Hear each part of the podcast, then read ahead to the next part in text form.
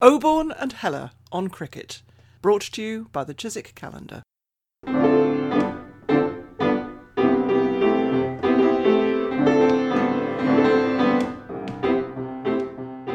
Hello from me, Richard Heller, in southeast London, which is bathed in the glare of a white sunshine. Apologies from Peter Oborne, who's uh, absent completing a book of international importance. We're very grateful to have our distinguished colleague Roger Alton with us, former editor of The Independent and The Observer, and presently sports columnist of The Spectator. Roger, thank you for joining us and uh, opening the attack from the pavilion end.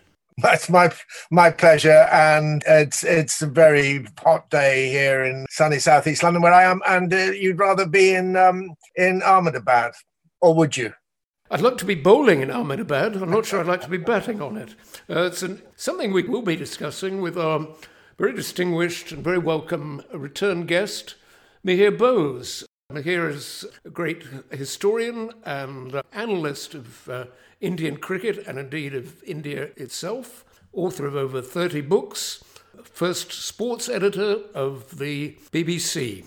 Welcome, Mihir. Thank you for joining us for a second innings. Well, thank you, Richard and Roger, for giving me this chance. I'm uh, talking to you from Shepherd's Bush, where the sun is also streaming in, and not quite the Indian sun, because the sun in this country, as I've discovered after a half a century of living here, can often produce um, very cold weather, whereas it's very different, I can tell you, in Ahmedabad. but my mother used to say, "Don't go out in the sun; it'll ruin your complexion, and no girl will want to marry you." So there we are. I'm hiding from the sun. Oh. Here we thought by now we'd be discussing uh, the state of play in a test match, but the very first test match in the Narendra Modi Stadium is all over in less than half a mo. Absolutely, and it's a, it's an amazing thing. The Indians were expected to produce turning wickets, but they produced a turner, which of course we know what happened. Um, Joe Root who's never been considered much of a bowler, uh, took five wickets uh, and so on. Interestingly, there's a very interesting article today uh, by Mike Atherton, who yeah. must be considered the greatest uh, cricket writer we have at the moment, who says that the ball tracking and so on has meant that the way cricketers play uh, spin using their pads is very different. It actually reminds me, Richard, of your team erratics and your opening batsman, and who we could never get out LBW when, when, when we played um, uh, my Fleet Street 11 played you. But I mean, apart from that, uh, talking of the Narendra Modi thing, and as you say, I, I, I do write books. In fact, I've just written a book on Narendra Modi, the yogi of populism. I was astonished that the stadium was originally named after Sardar Patel, a great figure in Indian politics, not much known perhaps outside India. And then on the morning of the test match, it was renamed Narendra Modi, which is astonishing. I mean, politics has always been mixed with cricket in India, but where Modi has taken it is onto a very different level. Probably has had a chat with the groundsman as well, who knows? you, you, say in that book, um, here, that Modi is the precursor of Donald Trump and Boris Johnson. Now, I think that's a cruel thing to say about any politician, but what's your, what's your reasoning behind that?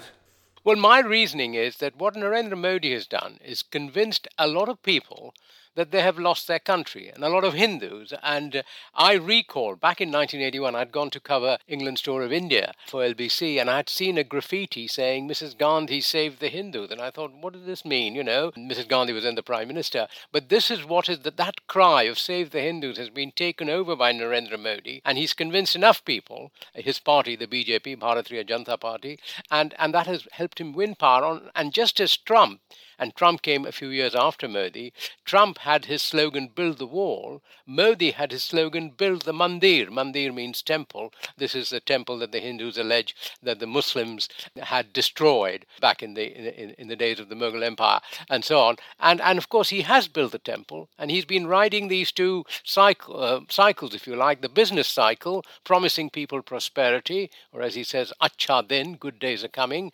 Um, and the other one is, of course, the Hindu cycle cycle, uh, which he rides very cleverly, and, and we can see it in India, where the secular India that I grew up in is, is being really dismantled. Was Modi ever a cricketer at all, Mihir? Did he play cricket? Does he like cricket? Indian politicians exploit cricket a lot. Did, did uh, Modi?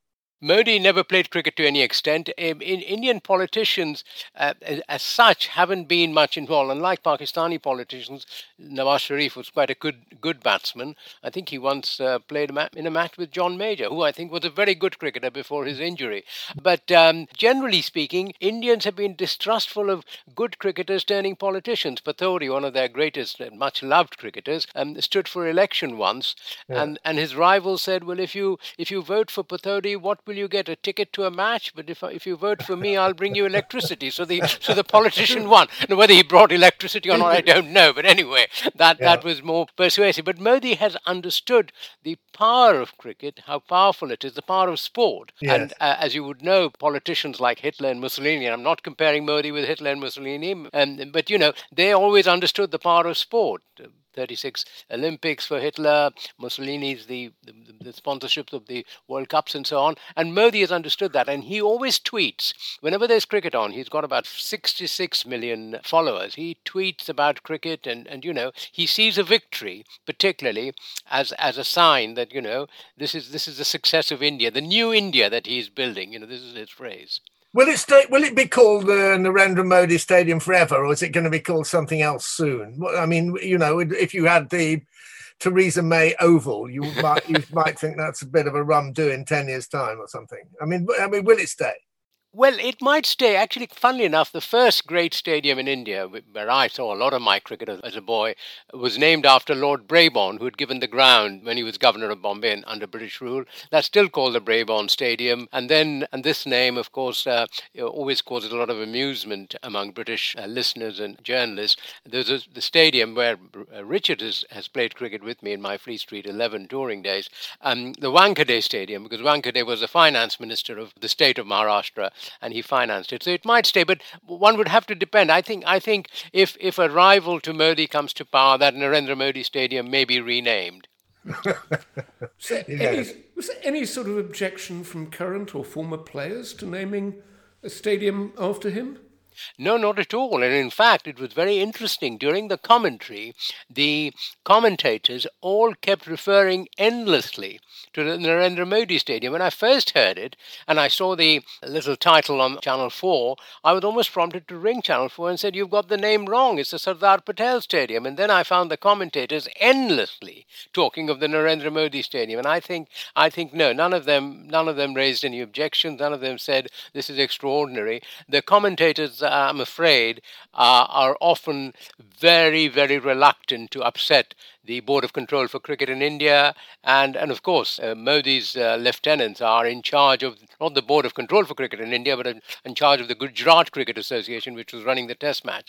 So all that means that um, uh, it all passed away without any scrutiny.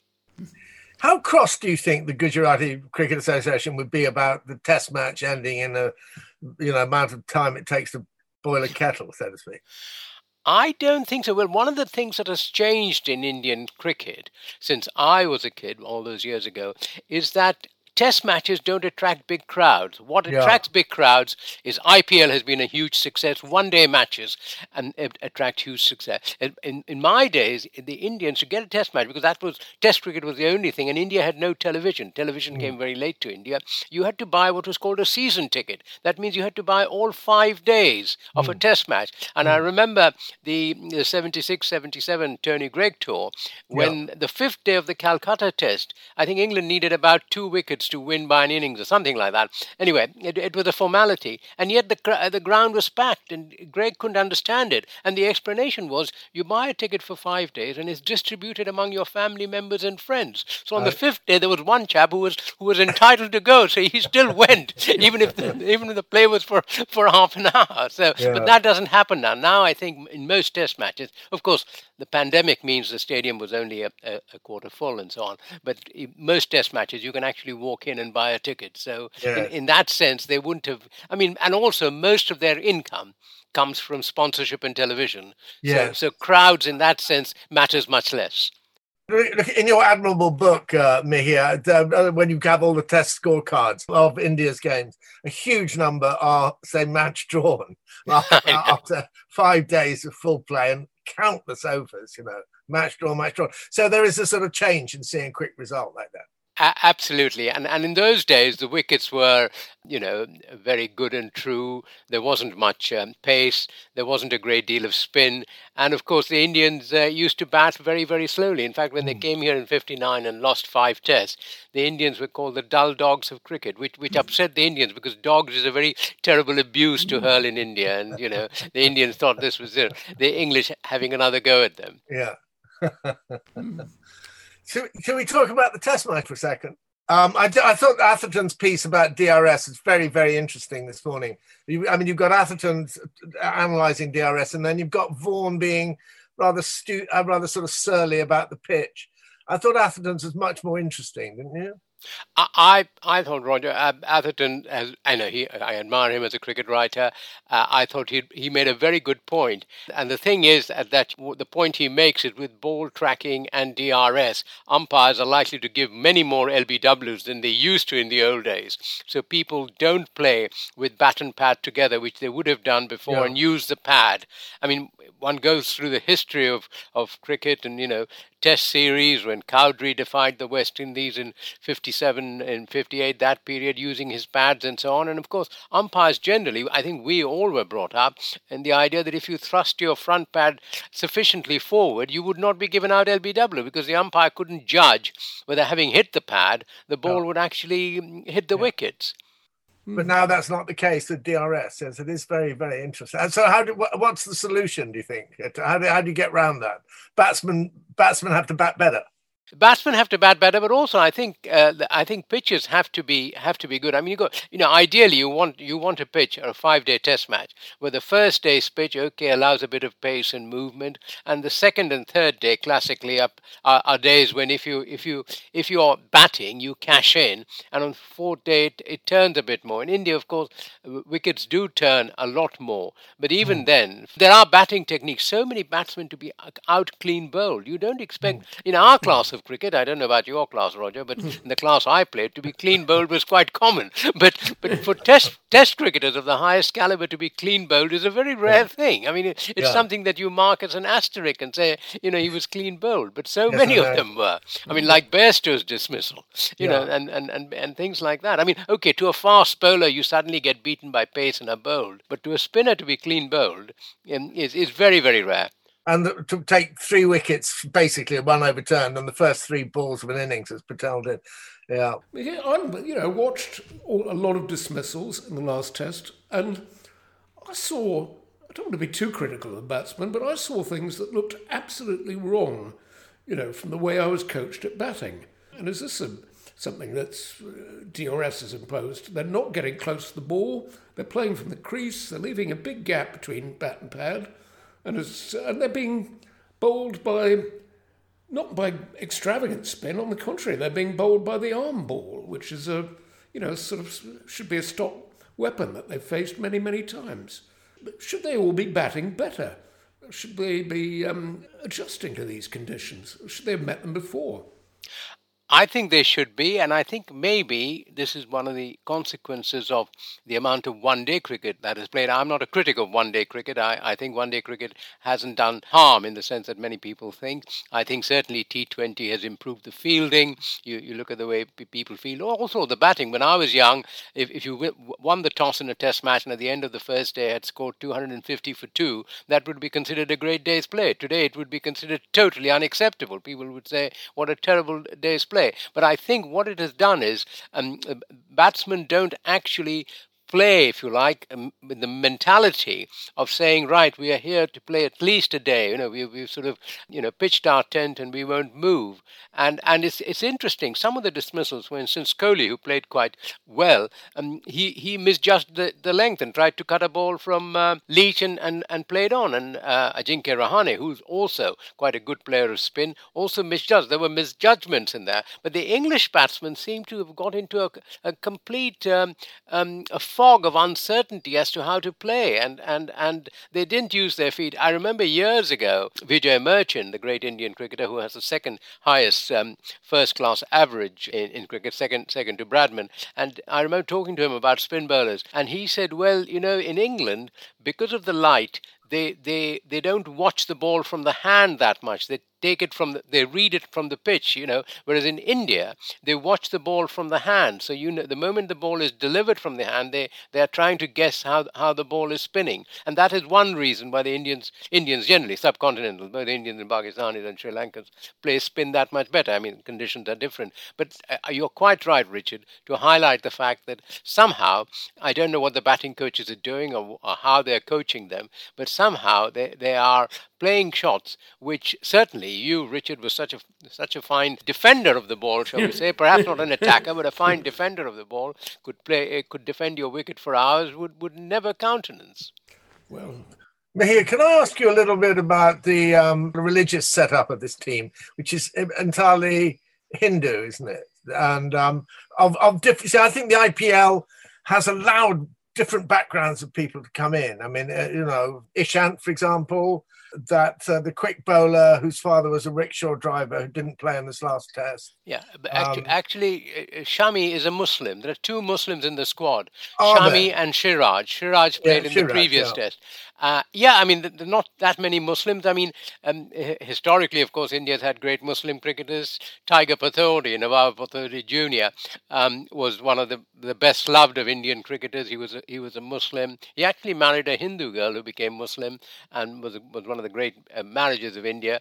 Um, and but uh, I mean, there has been certainly not that many Muslim cricketers. There is, of course, I, I wouldn't consider the fact that there aren't that many Muslim cricketers any any sense of prejudice. I think what has happened in India, Parsi cricketers have declined, but then the Parsi community has declined, you know, in the, in terms of numbers, and many of the Parsis have migrated. There are quite a few Parsis in Australia now, Canada, and, and other parts of the world. But what has happened in India, and this is the big change, is that the regional towns, what they call in India mofussil towns, I think this is a term that, that came about during British rule, um, which really meant um, one horse towns. You know, they are producing cricketers. When I was young, the, a, a town like Ranchi, which has produced Mahendra Singh Dhoni, used to be known as the as the asylum place. You, you, the Indian word you for uh, for mad people is pagla, uh, pagla ghar, which means madhouse. And if you said you were going to Ranchi, they would say, well, "What's wrong with you? Are you going to the pagla ghar? Are you going to the madhouse?" But Ranchi has now become a, a very important city. It has the best airport in the country, and Really? Mahendra Singh Dhoni has emerged from it. And a lot of cricketers are emerging from little places. I mean, Yeah. Mumbai, Bombay, where I grew up, used to be the center of Indian cricket. Nobody ever Yeah. beat Bombay in cricket. And Yeah. now Bombay is no longer the dominant force. I mean, in fact, in that team, there are only two cricketers from Bombay, Rohit Sharma and um, um, Ajinkya Rahane. So, so in that sense, India has become much more diverse, um, not necessarily in the religious sense, um, but in, in the sense of where people are coming from. And, and that is reflected in the Indian team. Is that the IPL? I mean, a lot of that must be the IPL, isn't it? Sort it's the IPL, and it's through. also it and and uh, it is also the way economic development has gone, and that is wh- where Modi has taken advantage of it because Modi is against what he calls the Lutyens' elite. You know, these are people who were educated in English-speaking schools. If you like, uh, people like me, you know, we, I went to a Jesuit school in Bombay, as did Sunil Gavaskar, uh, and and people like that. To him, he represents the non-English speaking majority who don't speak English very well, Yeah. who, who used to be made fun of. And I remember growing up, we used to make fun of Indians who didn't speak English well and so on and so forth. We thought we spoke English very well till I came to this country. I realized we didn't speak English at all. But you know, uh, the the point is, and and and and this is this is one of those things, and this is again reflected in the in in the cricket uh, and and in society in general that this is considered the foreign elite, people who still have the colonial hangover and things like that. You know, and and this is part of a wider change that is going on in India. Yeah, Well, that's got that's got echoes of Donald Trump. Going back to what you said earlier, I mean, Donald Trump made a lot of his appeal to Americans who felt, you know, felt they were the victims of cultural prejudice, Yeah. came from small towns, were looked down on by by. I mean, he raged against the um, the liberal elite, and um, and he was successful at least one election. And and he's um, and Modi, if I may add, is building new buildings in Delhi. Uh, uh, new Delhi is, of course, um, a legacy from the British. L- Lutyens um, built New Delhi, uh, and Modi is planning to build new buildings to replace all that to reflect what he calls the new India. And though Modi speaks English, it's very interesting. When he goes abroad, Modi always speaks in Hindi. Now, this is something Indian prime ministers that I grew up under, like Nehru, who was, of course, who went to Harrow and Cambridge, would never have done. Nehru, the moment he left India, would discard his Nehru Indian jacket and wear a suit. Um, Modi goes the other way, you know, in that sense. He wants to emphasize this is this is my India. I'm going to wear. Mm. And I don't know if you noticed the the commentator Murali Kartik, the former cricketer who made the presentation. Now he was wearing a jacket which is very similar to the sort of jacket Modi wears, and it's now called the Modi jacket. You know, in the old days, a cricketer would have worn a suit on television, but now not so. You see. Or a Nehru jacket, or possibly a Nehru jacket. Yeah, but the Nehru, no, Modi has appropriated the Nehru jacket and yes, called it the Modi jacket. So it's now the Modi jacket. That's interesting, Mihir. I mean, I'd like to go back to the way in which, I mean, is Modi really recruiting cricketers into this kind of vision of his India, and are cricketers colluding with it? I noticed a lot of cricketers seem to take the Modi line over the recent farmers' protests. They all tweeted more or less in support of the government line. And are there any cricketers opposing him, present or former? No, I'm not sure about Modi recruiting cricketers, but certainly cricketers have been very, very reluctant to come out and express their views at all critical of the government uh, because they're worried about what would happen. For instance, one of the world's uh, greatest cricketers, Sachin Tendulkar, who, who's been made a member of the Rajya Sabha, which is the Indian upper house equivalent to the House of Lords, but there's a there's an indirect form of election. It's not uh, it's not um, peerage and so on. And um, he hardly ever says anything that is critical critical of anything the government is doing. And the cricketers, if you like, keep to the right side of the government. They are they are very reluctant to take uh, any position where they will be considered to be um, subject to any sort of sanctions that the government may take. You know, and, and the government, you know, the government has powers to um, investigate um, their tax and so on and so forth. So certainly nobody has has has criticised, and of course Modi, what the actions he took against the farmers who were protesting about his reforms, he presented the farmers as anti-national, and therefore the cricketers were very quick to jump on the bandwagon and and portray themselves as very national, and and and the nationalism that Modi is stoking is is a fierce one in India. So you now have Indian television stations. Uh, there's one particular one which which is really a shouting forum where any critic of Modi is denounced as anti-national, and no cricketer wants to be told he's anti-national. Indeed. Um, before we leave Ahmedabad, here an issue that interests me. So I checked the air quality index in Ahmedabad on the first day, and it was very poor and people were recommended not to take outdoor exercise. And I know this, there was a whole article about this in the last um, Wisden Cricketer's Almanac about the threat, the air quality threat to Indian and Pakistani cities. Is that a live issue at all in Indian cricket? Is anybody um, campaigning about it at all, or is it just being ignored?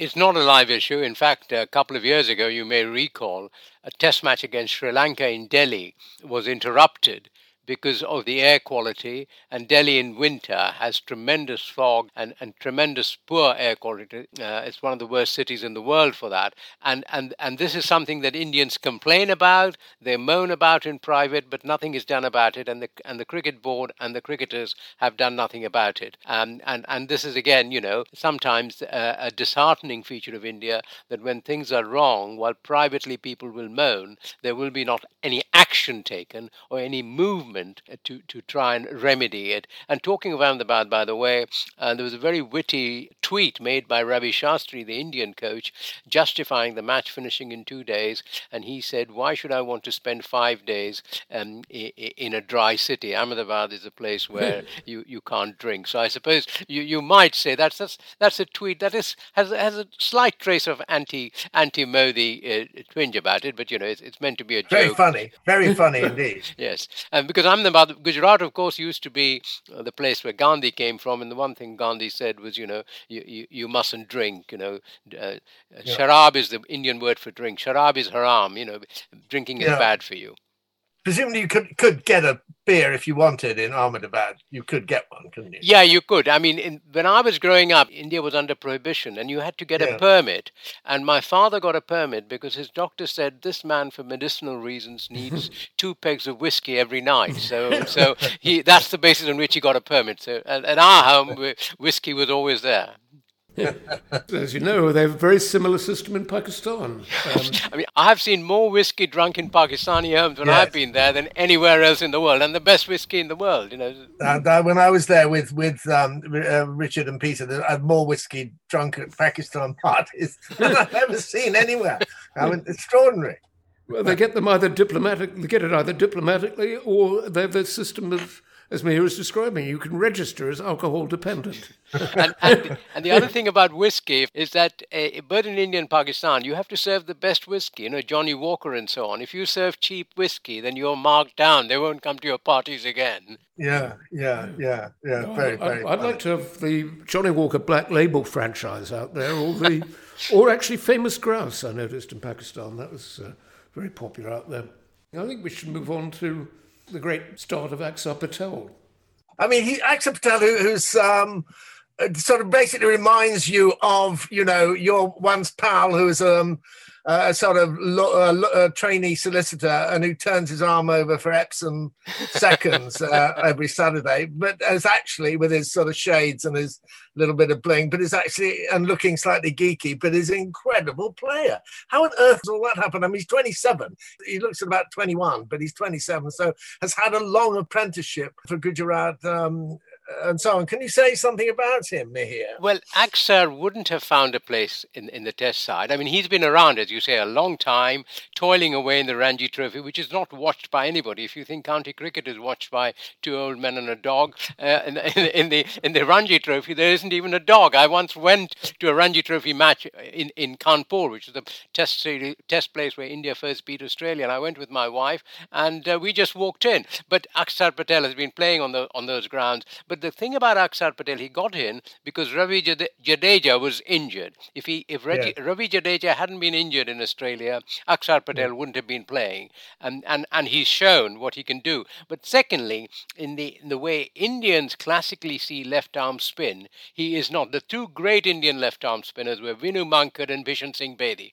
Mankad was a wonderful all rounder, you know, uh, one of Wisden Cricketers of the Year and so on, one of the, one of the great all rounders of the game, and Bishan Singh Bedi, who used to believe that you know um, I float the ball if the batsman wants to hit me for six, that's it, but I'll still get him out. I remember when Anil, Anil Kumble made his first test matches in England, and Anil Kumble, the captain, had a sweeper for Anil Kumble on the, on the cover side, and Bishan Bedi, though he was the manager, was so critical. He said, "You can't have a sweeper. You're a you're a spinner. Of course, he wants to hit hit, but you know I'm going to get you out." But Axar Patel is not like that. He's a sort of modern, if you like, one-day cricket influenced um, spinner. Bows at, at a fair pace at the left arm spin, as as Jadeja did, and of course he has profited uh, from a the wickets, and I must say, I, in that sense, I agree with Kohli. Uh, the, uh, bad batting from, from England to get so many so many batsmen out bowled is, is quite remarkable. He's clearly decided, and remarkable, um, yeah. like Brian Statham, um, they miss and I hit.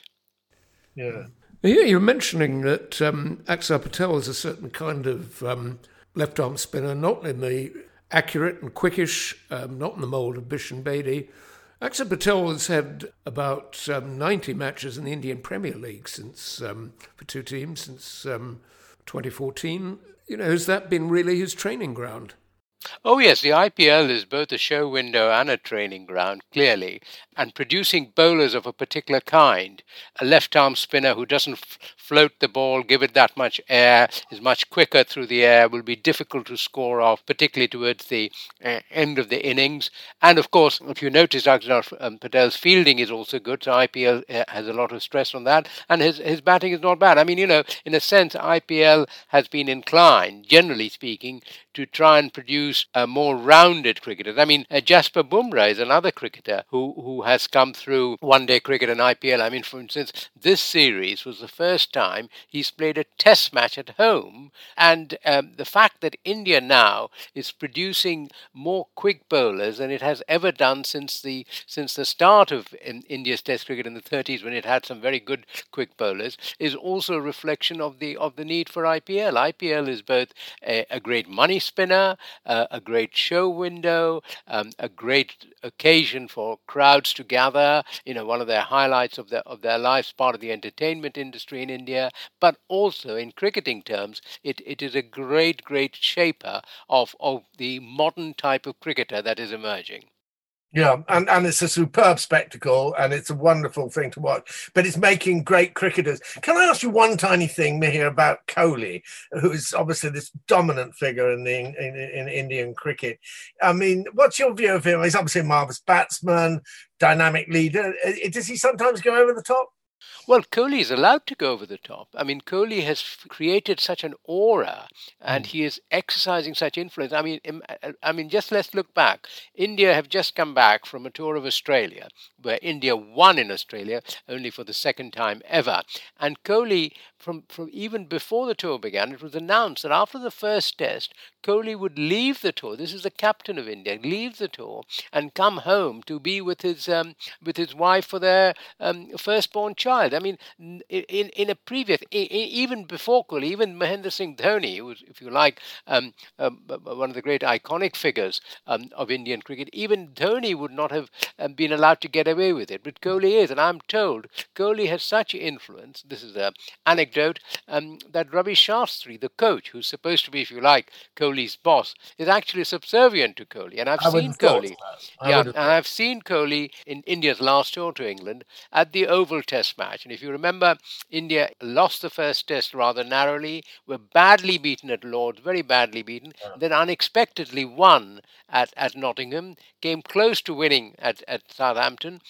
and then in, uh, the Oval uh, lost again. And yet, Kohli at the press conference said, you know, we are still um, the, the best cricket team that has ever toured England. And when a journalist, um, uh, you know, uh, sort of said, this, you know, pointed out that the stats and so on didn't show it, the way Kohli reacted was ferocious. And after afterwards, some of the, this was an Indian journalist who asked the question. Afterwards, some of the other journalists told him that was a big mistake. You know, next time they won't give you accreditation to to to watch the match. Now, I'm not saying that happened. That may have been a joke, but the fact that it was it was made shows yeah. Kohli's power. Kohli, Kohli has become the sort of figure, a demigod that yeah. I, having watched Indian cricket for uh, more, more than 60 years, have not seen. You haven't seen it before, even in the sort of aristocratic days. I mean, he's nothing like Kohli. No, nothing like Kohli. I suppose the nearest figure would have been C.K. Nayudu, India's first great test batsman and so on. But Kohli, I think, is, is, is probably a more dominant figure because in the days of C.K. Nayudu, there was hardly any radio, no television. Yeah. Cricket was limited in that sense to the, the, to the major cities and so on. I mean, people people misunderstand when they say cricket was always popular in India. Actually, cricket was popular, but in in in, in my youth, football was the more popular game. Football is played extensively extensively in India. Indian football standard is very poor because yeah. Indian actually played in bare feet and they yeah. didn't play 90 minutes and all sorts of things like that. But anyway, so Indian football wasn't very strong, but Indian cricket now is so extensive and it's such a big thing. And and you know, um, women watch it. IPL is something that is watched by the entire family and things like that. So Kohli is, is a sort of figure. And and despite the fact that in Australia he he presided over a test match where India were bowled out for 36 flew home. His deputy engineered the victory, but Kohli comes back immediately and, and, and takes over. And despite losing the first test, um, there's no question of um, Kohli being the supreme figure. I thought the Indian team's behaviour in Australia was marvellous, actually. And you know, on the the final session of day five in Brisbane, when they when they won with Pant using those sort of IPL techniques to win, was so thrilling and such a good win. But you see, had Kohli been there, the Indians would have been would have behaved in a much more, uh, you know, um, in a triumphant manner. Yes. Uh, Ajinkya Rahane, their captain, is a, is a, is a, is a very careful. He yes. he doesn't sort of show off. And I I was watching his face as India moved closer to victory in the match, and he said nothing. Whereas nothing. Kohli is a man who gets the crowd going on the field. Yeah. If you see, he's there yeah. trying to rouse the crowd. In a way, you know, he's like the he's like a conductor. In a way that I I haven't seen um, another cricket captain of any country do that. No, no, me neither. I thought Rahane was most graceful.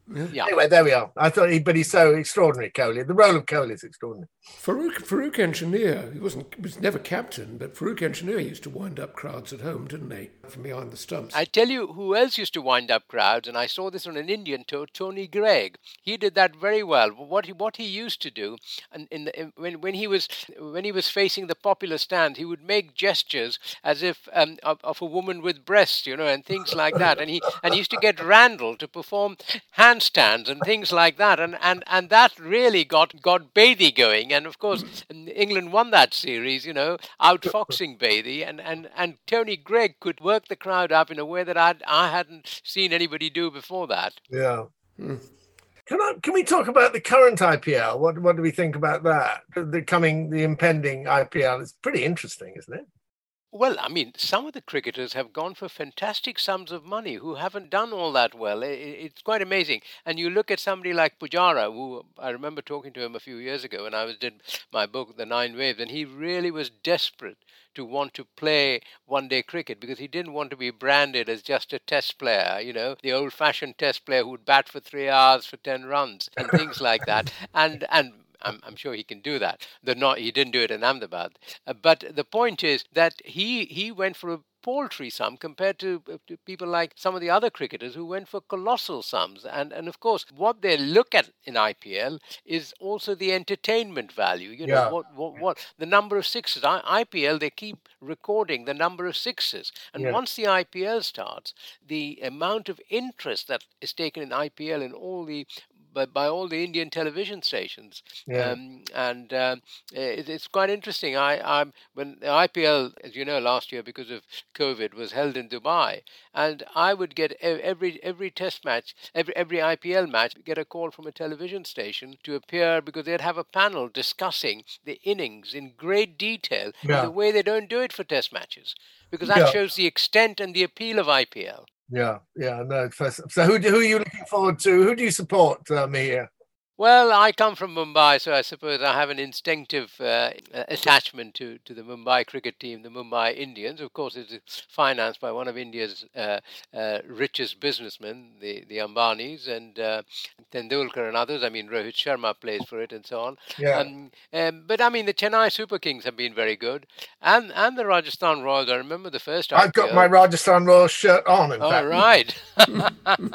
um, well, you're uh, obviously earning the one million they've paid you for to wear the shirt, Roger. um, but um, uh, and Rajasthan Royal, the first year of IPL, you know, with the way Shane Warne made cricketers who hadn't hadn't really done much to, to, to make them into into winners. I think the IPL is is a lot of people like you know, writers like Simon Heffer and so on uh, look down on IPL with a sort of certain disdain. I, yeah. I, don't, I don't do that. I think the IPL has not been bad for cricket. It has been good for cricket. I'm not saying one-day cricket should take over. Test matches should always remain the most important um, thing in cricket, uh, and there's nothing like Test matches. But nevertheless, IPL has has has certainly transformed Indian cricket. And fielding and fielding and and of course it is it has trans- shifted the balance of power. I mean uh, when we were young the the county championship was the finishing school. Everybody from the world particularly west indian and pakistani cricketers would come and play in the county championship. Mm. now english cricketers are allowed to miss test matches in england to go and play ipl because of the amount of money they can make. Yeah yeah and yeah. also you often hear because it's a better training ground because the you know the quality of the cricket that they're forced to play will be better and it's a very international ground. I mean, you know, the, the, players are international, the coaches come from all over the world. It, it really is sort of, you know, it's cricket's equivalent of the Champions League, but much more international yes. uh, than, than even the Champions League is. Yep.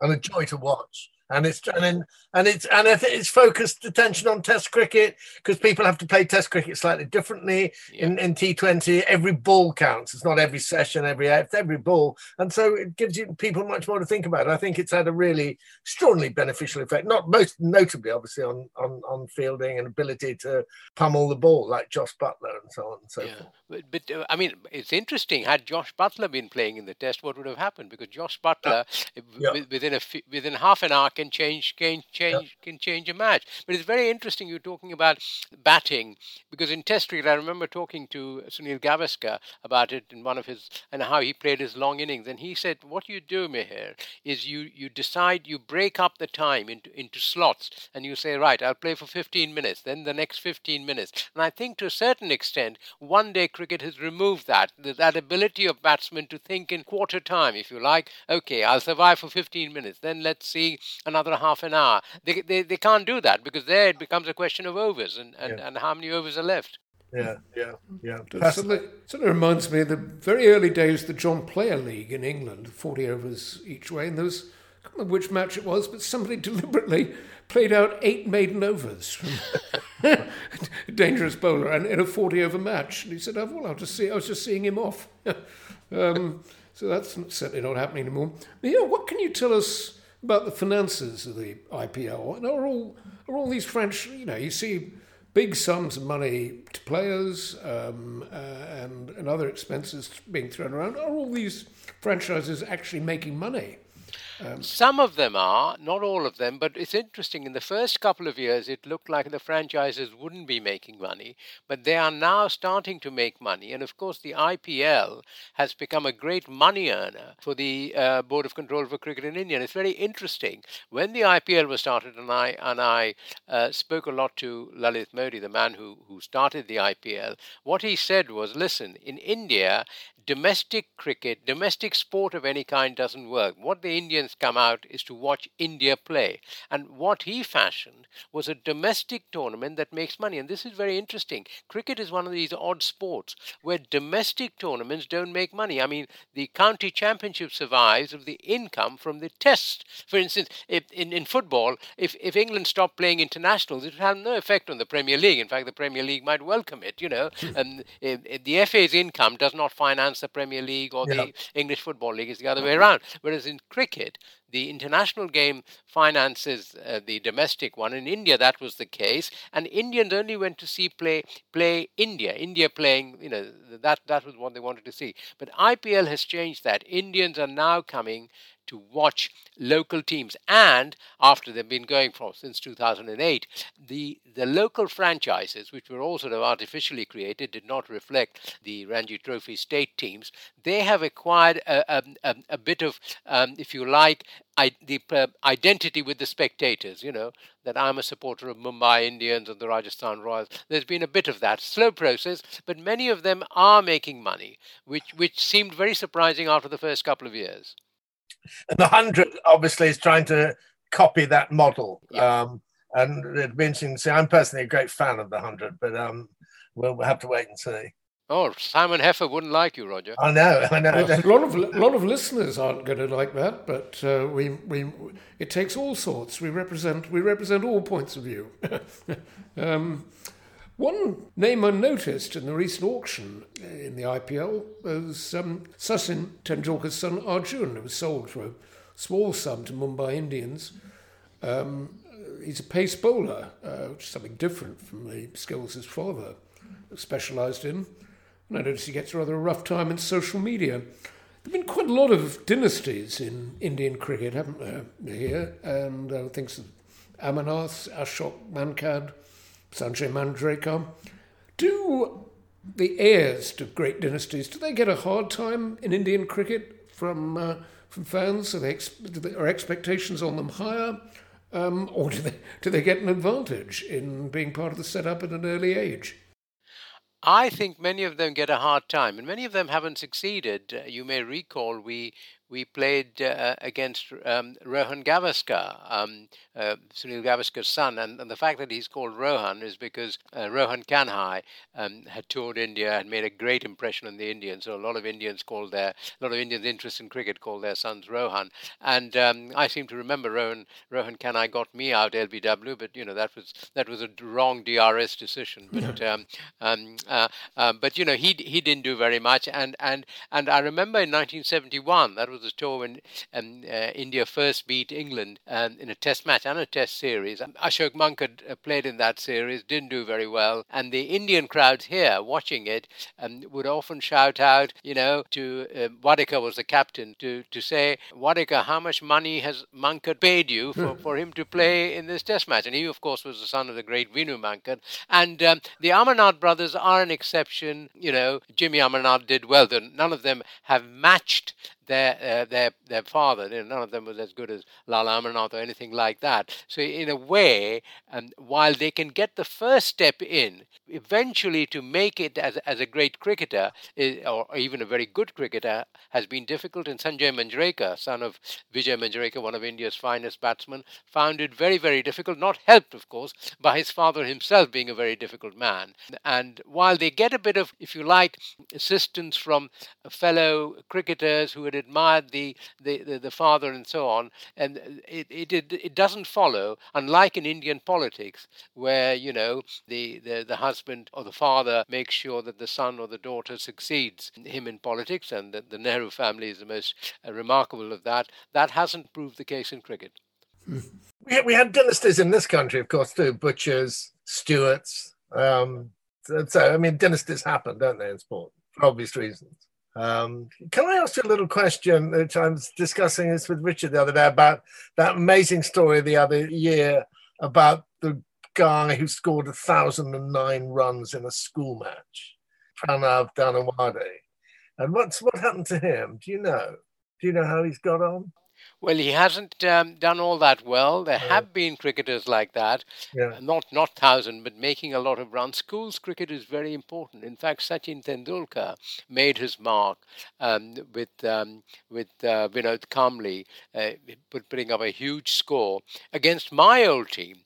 Um, old school, um, uh, my my old school, St Xavier's, which was also Gavaskar school, and um, one of the one of the bowlers he faced was a guy called Bahutule, who was a leg spinner. Um, he eventually played for um, Mumbai, and um, and the, and the two of them, Tendulkar and Kambli, made so many runs that the that the St Xavier's boys were reduced to tears. so, but but we have, I mean, Tendulkar was an exception, an exceptional cricketer, but many of these uh, uh, child prodigies don't go on to make make um, uh, uh, make a real name for themselves. And sometimes they come in, um, probably play um, in the state side and so on, um, but certainly he hasn't shown that he's going to become another Tendulkar, or anything like that. I mean, one must understand that while schools cricket is very important, very competitive, some of the matches the, there's a mismatch uh, of of of balance in the school team. So one school team is probably not that good and is, and is ripe to be perhaps a thousand runs um, is difficult. And also they are playing um, and. Uh, and both of you have been to the subcontinent, um, and they're playing on what is called a maidan, which is which they describe as an English park. It's nothing remotely like an English park, but about ten matches are playing, you know, and and uh, and one team's square leg is an, another another team's um, uh, cover point, and, and and that sort of you know point or something like that. So in in, in that situation, uh, Roger, I'm sure if you had been a school cricketer, you would not scored a thousand, but you'd probably scored three hundred. So you know. Hard work for the scorers, though, in India. eh? Well, uh, there's a very interesting scoring story that when um, uh, Mike Brearley went on a tour of Pakistan, the story told, and he scored a triple century. The story told is that while, uh, while he was batting, um, the scorer um, had to go off. Either either he had to go to the bathroom or whatever, and he, he asked a young boy to score who who hadn't really scored before. And anyway, he, he couldn't distinguish between the two Englishmen batting. So many of the runs that were scored by Brearley's partner, it was given to Brearley. This is the story told. I mean, you know, um, Dickie Rutnagur, who covered that series, told me the story. So you know, it, Very it may well be That's true. very funny. That's So a- I mean, all you have to do, Roger, is make sure that you have a ten-year-old scoring the runs, and therefore, um, you know, uh, you'll get a lot of runs. or or play against ten year olds because apparently some of the uh, the opponents of Pranav Dhanawade were were ten years old and had never played it with a hard ball before because the other the other school uh, couldn't put out their regular team. Not taking it away from the thousand run scorer, but they, the runs had to be scored. But perhaps it does explain why he doesn't kick on into um, into real cricket. On the other hand, here, as I'm sure you know, Prithvi Shaw, who opened for India just quite recently, who made it as far as Test cricket, you know, it was a big success as a teenage cricketer. He made, I think, a couple of, he made a 500 in a school match. Did he? Yes. And there's some other, and there's some other examples. You know, there's one chap who's the nephew of Wasim Jaffer, who's now involved in a controversy over his coach eh, being fired as a coach. Wasim Jaffer was a great, was an opening batsman. His nephew scored twice, scored over 400 at a school match, and he's playing, I think, Ranji Trophy cricket, first class crickets. A lot depends on, on the coaches as well, how good they are. Tendulkar always credits his, his coach. And the coaching in India can be very, very severe. I remember Gavaskar telling me that um, in, in the days when Gavaskar was uh, coming up in the 60s, the absolute edict in Indian cricket was as a batsman you should never lift the ball. This had been laid down by Vijay Merchant. And, um, and the coaches said if you lift the ball, ever, then you must, with your pads, run round the ground five times. and and Gavaskar told me he often had to do that, and that was why he he was it was absolutely um, bred into him never to lift the ball, always play it along the ground. Of course, with IPL and all that, it has changed, but but coaching can be very severe, and also this is part of the culture of India. The the players will never address the coach by their first name. You know, uh, Tendulkar kept referring to his coach as sir and and this is a very common thing that sort of respect is there so that if you like generates a, almost an old world style i mean you know and and, and it's not that's how unknown you coach that's how you coach your teams here isn't it that's how you keep absolutely. That's very Well, good. I- he, did. Uh, he was an iron disciplinarian on, that, on our two India tours. So, you know, it was absolutely rigid. But I do remember seeing, Think of uh, young Indians being coached. I remember seeing bowlers being coached at the, at the Cricket Club of India on both of our the tours I made with you, Mihir. And um, you'd see tiny little spin bowlers, maybe 10 years old, just bowling over and over again for two hours, being told to bowl in the same, hit the same spot for maybe two hours on end by, by a coach. None of this stuff they have here about, you know, having to lie down after four overs. You know, it's, it's just they, um, they bowl and bowl and bowl, and I'm pretty sure that's a good way to learn how to bowl. And and in, in Indian schools, strict discipline me, means the teachers can still still uh, hit their pupils. Something that, of course, uh, would would cause a, a would lead to a criminal offence in this country. Mihir, you're, I think you've led three cricket tours of India as a touring captain. Uh, I've been on two of them. I remember always that we were pretty much always outgunned by the by the opposition. Is it always a, still a tradition in India to put out your absolutely best side, even against, against any visitors, even if they're relative no hopers? Yes, uh, the, the, and I and I and I asked this of my Indian friends, and they said that you know these teams that come from England. Um, we are always suspicious that they are actually much better than what they say they are, and they probably have county cricketers there. So we don't want to get beaten. So therefore, we put out our best under 16 or under 19 sides. And you will remember, Richard, we, we played teams where you know they would make um, 300 in about 20 overs, whereas we were struggling to almost get into double figures. And I remember on one tour, the first one, which you didn't come on, we had a, a journalist from the Guardian who uh, said to me, "We must practice," and I said, "Yes, we can practice as much as you like, but you you can't really uh, make up for skills." And but eventually, and also he said to me, "But you know, we are playing the wrong sides. We should we should we should play uh, people who are living on the street." And I said, "I don't think that would work." And then he accused me of being an upper class Indian. And, and so. Um, Who was that here? Can you remember? I'm I'm trying to remember his name now. He's he's died, I think, since uh, he was he was a Guardian sports journalist. I'm trying Okay. to come come back to me. It's probably in the, in the, in the scorebook somewhere. He and, and that was also the tour where we went to the to we played in in Hyderabad. Uh, Dominic Lawson came on the tour, and Dominic was then married a first wife who was an actress, Yeah. and um, he took five wickets. And the fifth wicket was me taking a catch, which Richard will tell you is a very un- uh, unusual event on a, on a, on a cricket field. And um, uh, on his taking the fifth um, uh, wicket, his wife ran out and kissed him. And Hyderabad is a very sort of um, um, old-fashioned Muslim city, and you know this this caused absolute gasp. But later on, we were we were shown round the Hyderabad club, which in the British days Indians were not allowed, but the Indians had since taken over. And um, one of the members there got very friendly and and uh, said to um, us, "Oh, we'll I'll, I'll I'll drop you back to the hotel you're staying in." And um, he drove his car with a bottle of whiskey in his right hand outside the window, drinking whiskey as he drove. So there you are. You know that that was. No, I mean, I think I think the I think the the, uh, the Guardian journalist was upset that I was I was um, hobnobbing with that sort of people. You know that Yeah, that's not I- the kind of tour he wanted to be on. I like the idea of playing teams from the streets. That would be. That would be We, people like that. we um, play that. I think on both of my tours with you, Mihir, I think we, I played against at least one Indian former Test player in every side we played. Um, I, I, I think you played. We played against Chetan Chauhan, didn't we? Who, who I played against. I've bowled against Chetan Chauhan. I've played. I've and you completely outfoxed him. Uh, not quite. Um, um, here, I've got to say, I thought I was doing very well to keep him down to five runs and over. I thought he was treating me with a fair amount of respect. And then I realised that when he needed to raise the scoring rate, you know, he could just take 10 or 15 off me at will. You know, that was actually more humiliating than being smashed all over the park in many ways. I just felt like a, a waiter. You know, would it be convenient? Would it be convenient to you now to hit the ball, Mister Mister Chauhan? Yes. and uh, but I think we also played against Abbas Ali Baig, a very fine cricketer, scored mm. hundred in his first test in England against England, and uh, Baig played for the team of the of the British High Commission. We we played them, and you know we, you're talking about politics and um, cricket, and there was one um, on one of the tours, the second one, where Peter came, Peter Oborne, and um, Peter captained the side side, and uh, we played in in Jaipur.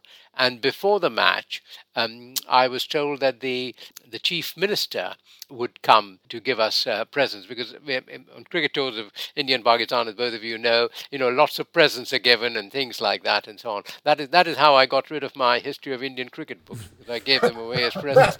Um, but the, the the point is that we were winning the match very easily. Nick Wood, I think, took a lot of wickets, mm. and I told Peter, please make sure that the match doesn't finish very early before the chief minister comes, and therefore, to to to the great anger of Nick Wood, he was taken off the bowling attack and somebody else put on who, who was not likely to take wickets mm. so that, you know, we were we made sure that the chief minister was there while while play was still going on. Well they, they kept fielding new batsmen what's more. They had about seventeen or eighteen. It's like those old those old Victorian matches. I got rid of a lot of my first novel on um, uh, my first uh, Indian cricket tour with you. We presented it with our signatures to all of our hosts, and um, I think it was in Delhi. We presented it to the hosts, and the very next morning, I saw um, that novel being sold on a pavement for 10 rupees. with all the signatures in, so that wasn't um, that put it, uh, its value into perspective. Your history of Indian cricket is called Nine Waves. You identify nine distinct phases of Indian cricket. Looking ahead, do you see any signs of a 10th wave? Some new players or some new even system of Indian cricket that's going to replace the present one and represent the 10th wave? I don't know if there's going to be a new system, but certainly, if you like, we are already seeing the emergence of what may be called the children of Kohli. To a certain extent, Kohli was was um, much influenced by Dhoni and how he changed Indian cricket, but you can already see in, in cricketers like Gill and so on who are playing now, and um, Washington Sundar and so on, that sort of Kohli influence. And in, I mean, talking about that book, I'm, I'm actually revising it slightly for an edition that will come out in this country hopefully next year after the uh, Indian tour. The Indians are going to tour this this summer, and I think, and Kohli will be there for some time. But I think um, these these cricketers are coming up who actually believe that they can win. And even in Dhoni's time, uh, there was a belief that India could win at home but not win abroad. I think this new generation of cricketers, um, there's a certain amount of hubris, which worries me, but there's a certain amount of belief that they represent this new India, far removed um, from the old colonial India, far removed from the India uh, of, of, of my youth, and, and a very different India. But the worry about some of them is that they don't seem to have any any sense of history. They often don't seem to know um, cricketers of, of a previous generation and so on. They, they think history begins with themselves. And that, that to me is a great worry. How fascinating. Wonderful. Yeah. Mihir, it's um, been wonderful to talk about with you about Indian cricket, um, as always. Lots to reflect about. Still one more test match in this series. Hope it lasts a little bit longer in the um, venue we've discussed. But uh, for now, thank you very much for joining us. Well, thank you for having me. Uh, before I say goodbye, once again, can I repeat the invitation to listeners to nominate their Wisden 5 Cricketers of the Year? We'll collate those and present them before Wisden is published. And just a reminder that um, you can't become a Wisden 5 cricketer twice, so do please make new choices and don't waste a vote. Send your choices to our dedicated email, obornehellercricket, all one word, at outlook.com. On which point it's goodbye from me, Richard Heller, in a still sunny southeast London. And goodbye from me, Roger Alton, too. Thank you very much.